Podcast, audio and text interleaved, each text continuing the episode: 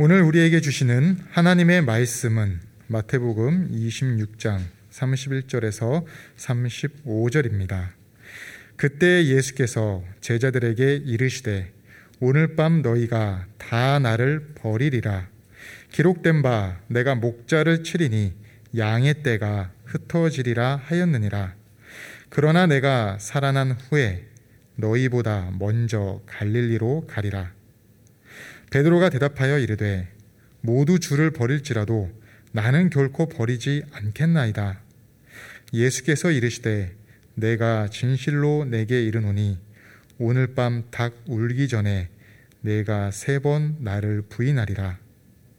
베드로가 이르되 내가 주와 함께 죽을지언정 주를 부인하지 않겠나이다 하고 모든 제자도 그와 같이 말하니라. 아멘. 세상에는 많은 만남이 있습니다.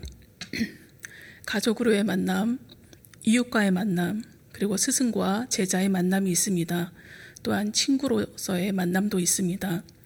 직장 상사와 동료의 만남이 있기도 합니다.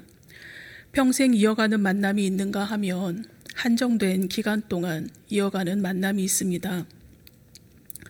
문명의 발달로 인해 한 국가 안에서의 만남이 지구촌 이웃의 만남으로 넓혀진 지 오래되었습니다. 이러한 만남은 모두 사람과 사람의 만남입니다. 사람과 사람의 만남 이외에 사람과 생태계와의 만남, 또한 생태계와 생태계의 만남 등이 있습니다. 그런데 요즘은 호흡과 생명이 있는 만남보다 AI와의 만남이 우리 삶에 더 가까이 다가와 있습니다. 거리두기의 일상은 인터넷과 스마트 기기와의 만남을 더 빠르고 더 자연스럽게 해주고 있습니다. 사전에서 인공지능인 AI를 검색하면 인간의 지능이 가지는 학습, 추리, 적응, 논증 따위의 기능을 갖춘 컴퓨터 시스템이라고 정의하고 있습니다. 기술의 발달로 의식하지, 의식하지 못하는 사이에 인공지능이 우리의 삶 깊숙이 들어와 있는 것을 볼 수 있습니다. 로봇이 수술하고 드론으로 물건을 배송하며 로봇이 배달해주는 음식을 먹고 자율주행하는 자동차를 타는 것은 이제 생소한 일들이 아닙니다. 그리고 스마트폰이나 인터넷 사용이 익숙하지 않은 분들을 위해 복잡한 조작 없이 음성 인식으로 편리하게 사용할 수 있는 기기들은 활발하게 업그레이드 되고 있습니다. 현재는 AI가 대중적으로 알려진 용어이지만 AI라는 용어의 태동 시점은 1956년으로 거슬러 올라갑니다. 미국 다트머스 대학에서 개최된 컨퍼런스, 컨퍼런스에서 AI라는 용어가 처음 소개된 것으로 알려져 있습니다. 당시에는 인간의 사고 능력과 유사한 능력을 갖춘 AI를 만드는 것이 거의 불가능했습니다. AI는 다양한 양질의 데이터를 기반으로 학습하며 정교화되는데 당시에는 데이터의 양이 절대적으로 부족했고 방대한 양의 데이터를 분석할 수 있도록 도와주는 역할을 하는 하드웨어의 능력도 모자랐습니다. 부진하던 AI 연구는 1990년대부터 인터넷에 다양한 정보들이 축적되면서 AI가 학습할 데이터의 기반이 마련되었고 IBM이나 구글 같은 기업을 통해 인공지능 기술은 끊임없이 진화하고 있습니다. 2016년에 있었던 영국의 인공지능 개발 회사 딥마인드의 바둑 프로그램인 알파고와 우리나라 이세돌 구단의 바둑 대결은 AI를 전 세계에 알리는 계기가 되었습니다. 요즘 주목받고 있는 메타버스는 가상 세계에서 사람이 실제와 똑같은 체험을 할 수 있는 기술입니다. 자신의 아바타를 활용해서 게임이나 가상현실을 즐기는 데 그치지 않고 현실과 똑같은 활동을 할 수 있는 기술로 발전했습니다. 현실에서는 실행하지 못하는 일들을 메타버스 안에서 남의 눈치 보지 않고 마음껏 실행할 수 있다는 것이 현대인들의 호기심을 자극시키고 있습니다. 앞으로 우리가 살아갈 세상에서 어떤 인공지능 기술을 더 활용할지 기대가 되기도 하지만 한편으로는 기대만큼이나 우려되는 부분도 있습니다. 인공지능 기술과의 만남으로 인해 우리의 삶은 빨라지고 편안해지는 부분도 있겠지만 인공지능 기술은 우리의 삶의 여러 영역뿐만 아니라 우리의 시간과 마음과 정신을 빼앗아 갈 것이기 때문입니다. 인류 역사상 가장 아름다운 만남으로 기억되는 만남은 어떤 만남일까요? 세상의 그 어떤 만남보다도 가장 아름다운 만남은 창조주와 피조물의 만남일 것입니다. 친히 인간이 되신 창조주와 피조물과의 만남은 열두 제자를 대표하는 공생의 기간 주님과 만났던 사람들입니다. 그들은 성자 하나님과 먹고 마시며 함께 웃고 함께 울었습니다. 그러나 그들은 성자 하나님과 함께 먹고 마시는 순간에 그 만남이 인류 역사상 가장 귀한 만남이었을 뿐만 아니라 그 만남이 한시적인 만남을 넘어 그들이 사는 동안뿐만 아니라 영원까지 이어지는 만남이라는 것을 당시에는 인지하지 못했습니다. 예수 그리스도께서 온 인류의 죄를 사하시기 위해 6월절 제물이 되시기 전에 제자들과 함께 만찬을 하셨습니다. 그 만찬은 주님께서 이 땅에서 보내신 마지막 6월절 만찬이었고 오고 오는 세대에게 주님을 기억하도록 제정하신 첫 성찬, 으로 이어졌습니다. 제자들은 언제나 예수님 가장 가까이에 머물며 말씀을 듣고 예수님께서 하나님 아버지의 일을 하시는 사역의 자리에 동행할 수 있었습니다. 때로는 놀라기도 하고, 때로는 이해, 이해할 수 없었고, 때로는 두렵기도 했던 시간이었습니다. 그러나 시간이 지날수록 제자들의 예상과는 다르게 죽음을 향해 달려가시는 주님이 이해가 되지 않기도 했습니다. 지금처럼만 계속 사역을 이어가신다면 예수님을 포함한 자신들이 시대의 대세가 될 것 같은 착각을 하기도 했습니다. 급기야 자신의 생각과 다르게 행동하시는 스승을 배신해야겠다고 결심하고 그 결심을 실행에 옮긴 제자가 생기기도 했습니다. 그럼에도 불구하고 예수님께서는 세상 많은 사람의 죄를 사하시기 위해 피 흘리시기로 작정하신 그 계획을 실행하시는데 주저함이 없으셨습니다.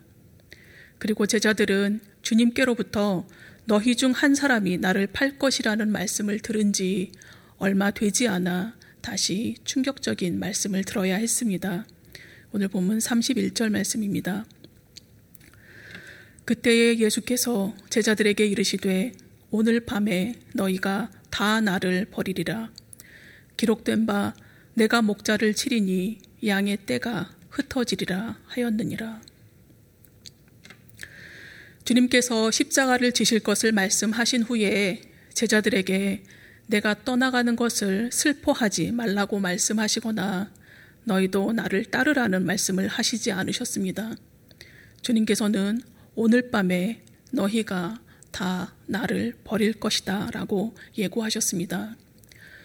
버리리라고 번역된 단어는 너희가 나 때문에 걸려 넘어질 것이다 라는 의미입니다. 3년 동안 주님과 동행했던 제자들은 예수님은 자신들과는 다른 존재라는 것을 확신했습니다. 자신들이 따르는 스승이 이스라엘을 로마의 압제에서 해방시킬 수 있는 분이라고 믿었습니다. 그런데 기대와는 다르게 예수님이 군병들에게 무기력하게 체포당하시는 장면을 목격할 제자들이 이 일로 말미암아 걸려 넘어지게 될 것을 주님은 아셨습니다. 제자들이 주님을 배신하게 되는 첫 번째 원인은 제자들의 연약함과 죽음에 대한 두려움 때문입니다. 그러나 주님께서는 제자들의 걸려 넘어짐의 원인을 스가랴서에 기록된 말씀을 인용하시며 제자들이 주님으로 인해 넘어지는 것은 예언의 성취라고 말씀하십니다. 제자들이 주님을 버릴 것이라는 충격적인 예언을 하신 주님께서 이번에는 소망의 메시지를 전하셨습니다. 32절 말씀입니다. 그러나 내가 살아난 후에 너희보다 먼저 갈릴리로 가리라. 살아나다로 번역된 단어의 원형인 에게이로는 침상, 바닥, 죽음에서 사람을 일으킨다는 의미입니다. 그러나 오늘 본문에서는 주님께서 죽음의 권세를 이기고 다시 살아나신다는 자동사의 의미로 쓰였습니다. 주님께서는 절망에 머물러 계시지 않고 죽음 이후 부활하신, 부활하실 것을 말씀하시면서 너희보다 먼저 갈릴리로 갈 것이라고 하십니다. 주님께서는 체포와 사형, 죽음을 앞두고 계시지만 죽음의 권세에 눌려 계시지 않고 다시 살아나셔서 절망에 빠진 제자들보다 먼저 갈릴리로 가실 것이라고 하십니다. 이러한 예언의 말씀은 시르에 빠진 제자들이 고향 갈릴리로 돌아간 이후 부활하신 주님을 만나게 될 때에 어리둥절하지 않도록 하시기 위한 배려입니다. 또한 실제로 부활하신 주님의 무덤에서 제자들을 만난 천사는 주님께서 이미 말씀하셨던 너희보다 먼저 갈릴리로 갈 것이라는 이 말씀을 상기시켜 주었습니다. 그리고 실제로 배신자가 되어 돌아간 그 실패의 현장으로 주님께서 제자들보다 먼저 가 계셨습니다. 주님의 말씀을 듣고 있던 베드로가 주님의 말씀에 반응합니다. 33절 말씀입니다. 베드로가 대답하여 이르되 모두 주를 버릴지라도 나는 결코 버리지 않겠나이다. 주님의 말씀을 듣고 있던 베드로는 주님의 말씀대로 되지 않을 것이라고 장담하며 이야기합니다. 모든 사람이 주님으로 인해서 걸려 넘어진다 하더라도 자신만은 결코 걸려 넘어지지 않을 것이라고 합니다. 다른 사람들이 모두 주님을 배신한다 하더라도 자신만은 단 한순간도 주님을 배신하지 않겠다고 매우 강하게 대답합니다. 베드로의 호언 장담을 들으신 예수님께서 다시 말씀하십니다. 34절 말씀입니다. 예수께서 이르시되 내가 진실로 네게 이르노니 오늘 밤 닭 울기 전에 네가 세 번 나를 부인하리라.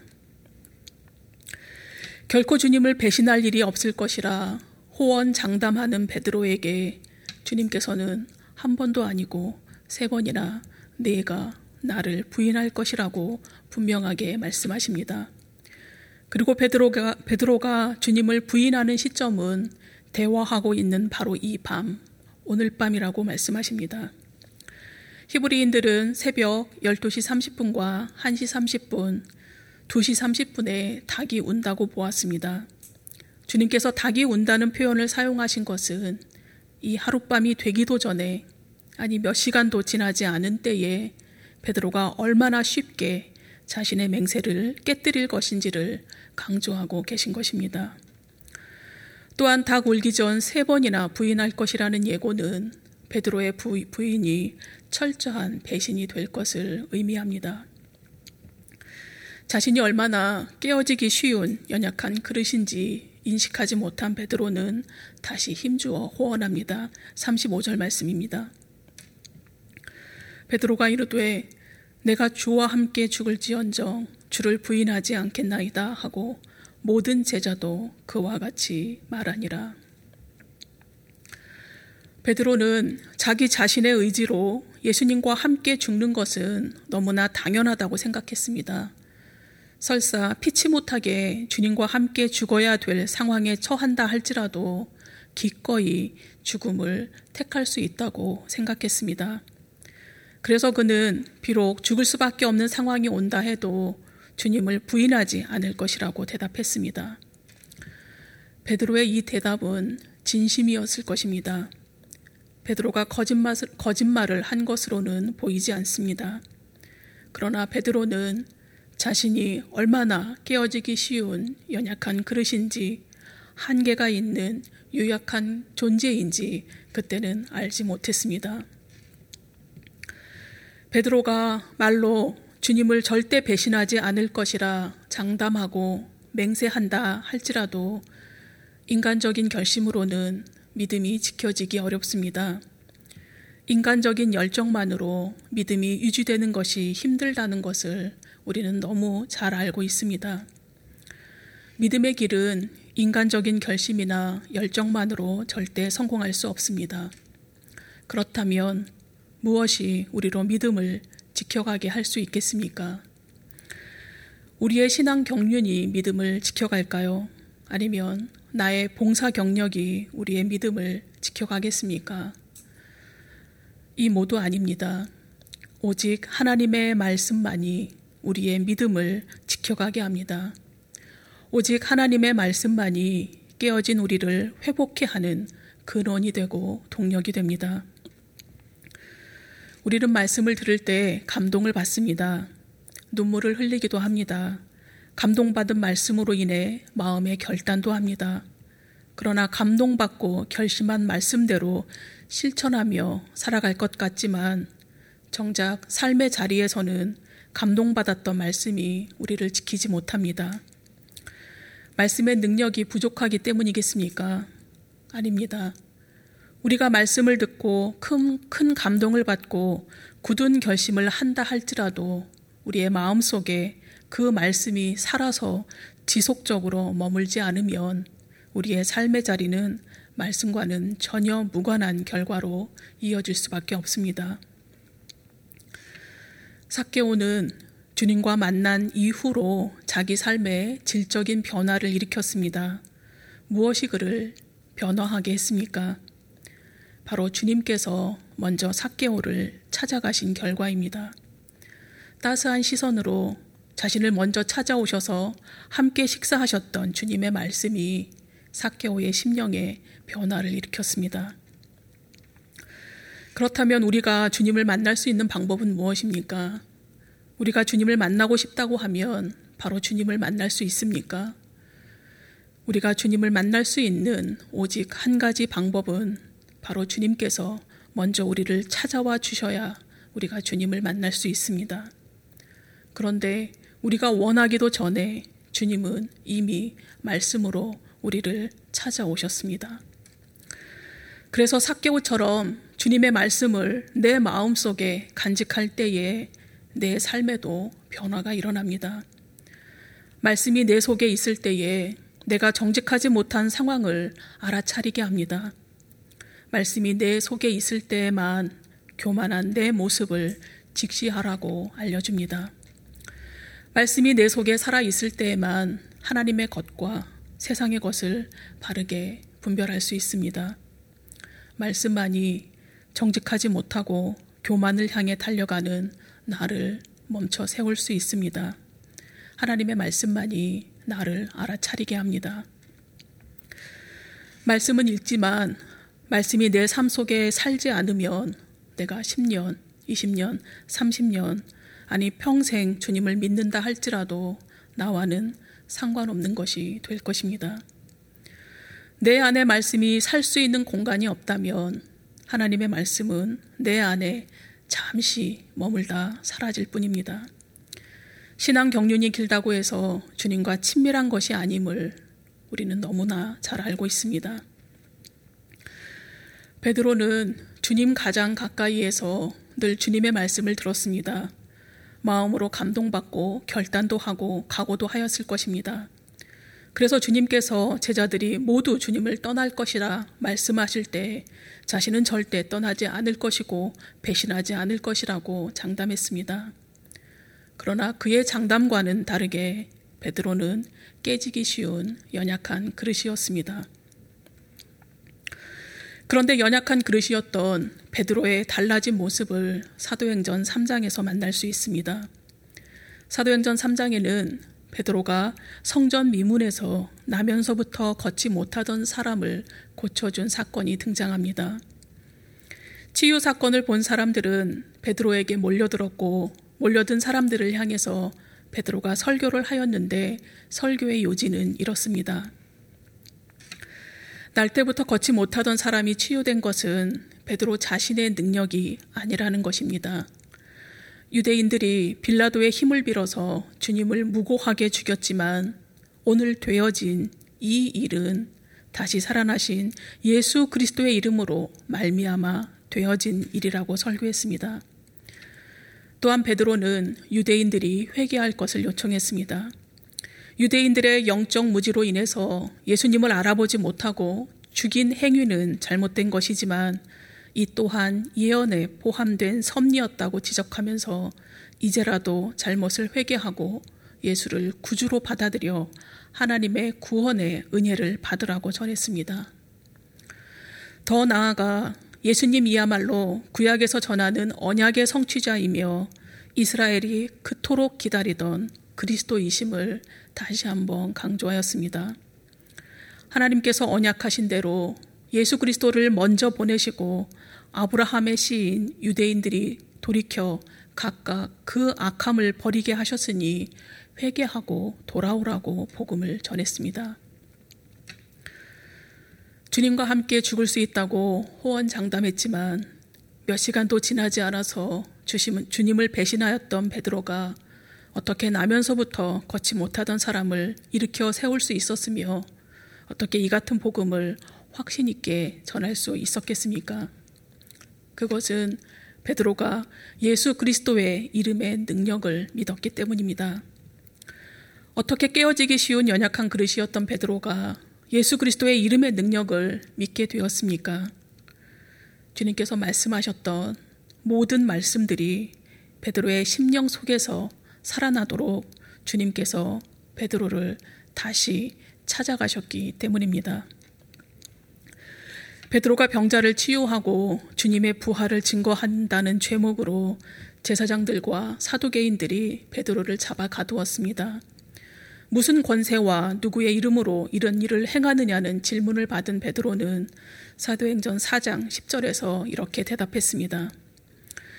너희와 모든 이스라엘 백성들은 알라 너희가 십자가에 못 박고 하나님이 죽은 자 가운데서 살리신 나사렛 예수 그리스도의 이름으로 이 사람이 건강하게 되어 너희 앞에 섰느니라.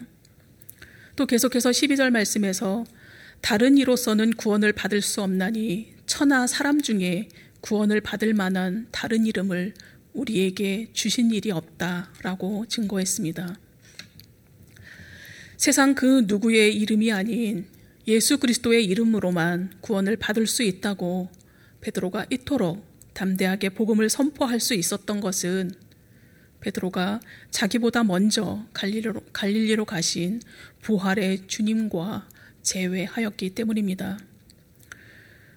부활하신 주님과 만남, 만난 이후 비로소 베드로에게 신앙의 후반전이 시작되었습니다. 전반전의 베드로는 늘 주님보다 한 발 앞서 걸었습니다. 물 위를 걸으시는 주님을 보며 자신도 마땅히 물 위를 걸을 수 있어야 한다고 앞서갔습니다. 주님께서 순한 예고를 처음으로 말씀하시던 현장에서 베드로는 주님께 결코 그런 일은 있어서는 안 된다고 앞서갔습니다. 주님께서 오늘 밤 너희들이 다 나를 버릴 것이라고 말씀하실 때 베드로는 자신은 든든한 반석이 되어 있는데 왜 주님께서 이런 말씀을 하시는지 많이 섭섭했습니다. 그래서 주님을 절대 버리지 않겠다고 또 앞서갔습니다. 그러나 베드로가 늘 주님을 앞섰던 결과는 바람을 보고 무서워하는 바람에 바다에 빠질 수밖에 없었고 주님께 사단이라는 질책을 듣고 주님께 걸림돌이 된다는 말씀을 들어야 했습니다. 또한 주님을 모른다고 세 번씩이나 부인할 수밖에 없었습니다. 그러나 부활하신 주님을 친히 뵌 이후에 베드로는 달라졌습니다. 순한 예고 후에 베드로를 책망하신 주님께서 누구든지 나를 따라오려거든 자기를 부인하고 자기 십자가를 지고 나를 따르라고 말씀하셨습니다. 그 말씀을 들을 때에 베드로는 마땅히 자신을 부인하고 주님을 따를 수 있다고 생각했을 것입니다. 그러나 그가 배신자의 자리에 서 보고 난 이후에야 주님께서 하셨던 말씀들이 머릿속이 아니라 심령 속에서 살아서 역사했습니다. 베드로 전 후서는 고난과 박해 가운데 살아가는 초대교회 성도들에게 다시 오실 주님을 인내로 기다리며 그리스도의 고난에 참여하는 것을 기뻐하고 즐거워하라는 베드로의 격려 편지입니다. 거룩한 나그네의 삶을 진실한 사랑과 겸손으로 살라고 권면하며 비록 선을 행하다가 고난을 당한다 하더라도 선한 행실에 힘쓰라고 권면하고 있습니다. 로마에 머물던 베드로는 네로 황제가 로마의 대화제를 그리스도인의 소행으로 몰아 박해를 감행할 때에도 인내하며 견디자고 격려하였습니다. 또한 주님의 재림을 간절히 기다리던 그리스도인들에게 주님의 재림이 지연되는 것은 주님께서 세상 모든 사람이 다 회개하기를 오래 기다리시기 때문이라고 전하였습니다. 또한 성도가 주님의 재림을 기다리는 신앙은 거룩한 생활을 통해서 드러난다고 강조했습니다. 육신의 정욕대로 살지 말고 주 앞에서 점도 없고 흠도 없이 평강 가운데 서기 위해서 거룩한 행실과 경건에 힘쓰자고 권면을 했습니다. 베드로의 권명과 격려가 오늘 우리에게도 들려오는 듯합니다. 언제 완화될지 모르는 코로나 팬데믹 상황에서 우리는 오랜 인내의 시간을 살아가고 있습니다. 생존의 불안을 느끼고 계신 교우님들도 계실 것입니다. 또한 불어닥친 지구촌의 자연재해와 기후변화의 결과를 우리는 온 몸으로 느끼고 있습니다. 그럼에도 세상은 여전히 얼마나 건강하게 오래, 얼마나 고급스럽게, 얼마나 큰 소리치며, 얼마나 많은 부를 소유하느냐가 여전히 가장 큰 이슈인 듯 합니다. 세상의 이슈가 더 건강하게, 더 오래, 더 고급스럽게, 더 큰 소리치며 더 많은 부를 소유하는 것이라 할지라도 우리는 그리스도인답게 육신의 정욕대로 살지 말고 거룩한 행실과 경건에 힘써야 합니다. 또한 우리는 어쩔 수 없이 많고 적음의 차이가 있을 뿐 인터넷 기술을 이용하며 살아가고 있습니다. 그러나 기억해야 하는 것은 일상에서 활용할 수밖에 없는 기술들과의 만남에 우리의 시간과 마음과 정신을 빼앗겨서는 안 됩니다. 우리가 더 많은 시간 기억해야 할 것은 바로 살아계신 하나님의 말씀입니다. 하나님의 말씀보다 더 앞서 나를 끌고 가는 것이 있다면 그것이 무엇인지 분별해야 합니다. 분별하고 난 이후에는 마음을 가다듬고 자신을 다시 말씀 앞에 세우는 일에 열심을 내어야 할 것입니다. 대부분의 교우님들께서는 하나님의 말씀을 더 가까이 하기 위해 성경을 쓰거나 읽고 계실 것입니다. 그러나 혹여 쓰는, 쓰는 것에만, 읽는 것에만 집중하셨다면 성경 몇 독한 것이 자랑거리가 되거나 성경 필사한 것이 내 의가 된 것은 아닌지 점검해 보아야 할 것입니다. 말씀을 읽고 쓰는 것에만 집중하면 오병이어의 기적은 성경 지식으로 끝날 것이며 내 자랑거리가 되고 내 의가 될 뿐입니다. 성경을 덮는 순간, 펜을 놓는 순간, 내가 읽고 쓴 하나님의 말씀이 우리 가정 안에서, 직장 안에서, 신앙 공동체 안에서 살아서 움직이도록 해야 할 것입니다. 내가 읽고 썼던 하나님의 말씀이 나를 움직여 병든 세상을 회복시키는 도구가 되도록 해야 합니다. 깨어지기 쉬운 연약한 그릇이, 그릇이 었던 베드로를 통해 초대 교회를 굳건히 세워가신 분은 하나님이십니다. 마찬가지로 두려워하며 불안해하며 연약한 그릇인 우리를 견고히 세우시고 빛을 잃어가고 있는 한국교회를 다시 든든히 세우시는 분도 하나님이십니다. 하나님께서 우리를 통해 계획하신 일들을 이루시도록 오늘도 나를 말씀 앞으로 인도하며 하나님의 말씀으로 다시 회복되는 은총의 한 주간이 되시기를 소망합니다. 이 한 주간들이 모인 우리의 일생을 보시며 주님께서 흐뭇하게 미소 지으실 것입니다. 기도드리시겠습니다.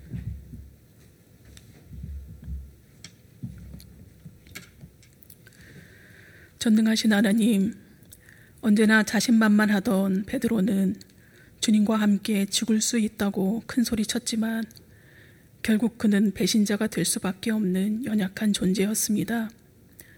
이런 베드로의 모습이 바로 우리의 모습임을 고백합니다. 늘 큰 소리 쳤던 우리가 교회를 교회답게 세워가지 못하고 세상의 이슈와 동일한 이슈에 시간을 빼앗기고 마음과 정신을 빼앗기고 살았음을 고백합니다. 용서하여 주시옵소서. 우리를 먼저 찾아오셔서 생명을 주시고 말씀을 주시고 사명을 허락하셨는데 여전히 우리의 자랑과 우리의 의가 될 것이 무엇인가에만 관심을 기울이며 살았음도 고백하오니 용서하여 주시옵소서. 말씀이 육신이 되어 우리 가운데 오셔서 세상 많은 사람이 구원받기를 오늘도 기다리시는 하나님 아버지의 마음을 머리가 아니라 심령으로 깨달아 알게 하여 주옵소서. 제자들이 실패하고 돌아간 갈릴리까지 먼저 찾아오신 주님, 깨어지기 쉬운 연약한 그릇인 우리를 일으켜 세우시고 복음의 증인으로 삼아 주셔서 감사합니다. 이 일을 잘 감당하도록 우리 심령 안에 주님께서 영원히 머무실 공간을 최선을 다해 아름답게 꾸밀 수 있는 힘과 용기를 주시옵소서. 그리하여 우리 안에 계신 주님과 영원한 만남을 풍성히 누리게 하여 주옵소서. 예수님의 이름으로 기도드립니다. 아멘.